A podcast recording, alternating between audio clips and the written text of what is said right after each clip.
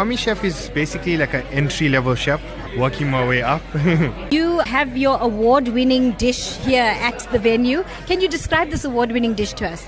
this award winning dish won me uh, Best Main Course of the Year 2018 in the country, the Distel Inter-Hotel Challenge. It's a combination of curry and fine dining. I tried to use the cheapest cut of meat, which was a beef short rib, and infuse Durban curry into it. I wanted to showcase our influence from Durban nationally, basically, and it's served with a sweet corn puree because I think corn is also a very subtle flavor which marries well with the beef. So it worked extremely well together.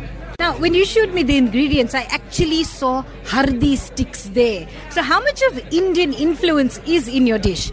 Basically, I went back to the roots and I tried to incorporate traditional curry recipe using actually the hardi sticks I actually ground down into powder because I really like fresh turmeric. I don't really like the powdered stuff because sometimes the powdered stuff is it's not as intense as the rest. So I braise it as a normal curry, like how my gran would make it, and influence the ingredients that we have locally and the spices like the curry powder, the chilies, the garlic, the ginger, and basically it ended up to become such an amazing dish that I was actually shocked that the flavors would work.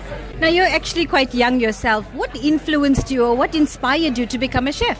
From a young age, eating tasty food at my grand's house and my mom's house, like my house, as well as the influence of um, my fellow chefs around me, like um, Shard, Pranolan, Vasan, Chef Sean. They really taught me a lot about food and so once I started in the kitchen and in the industry, it really gave me a broad perspective about what food is and it made me appreciate it much more and made me more aware of things and I wanted to learn a lot.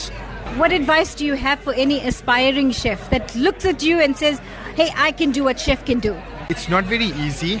It looks very easy, but it's not.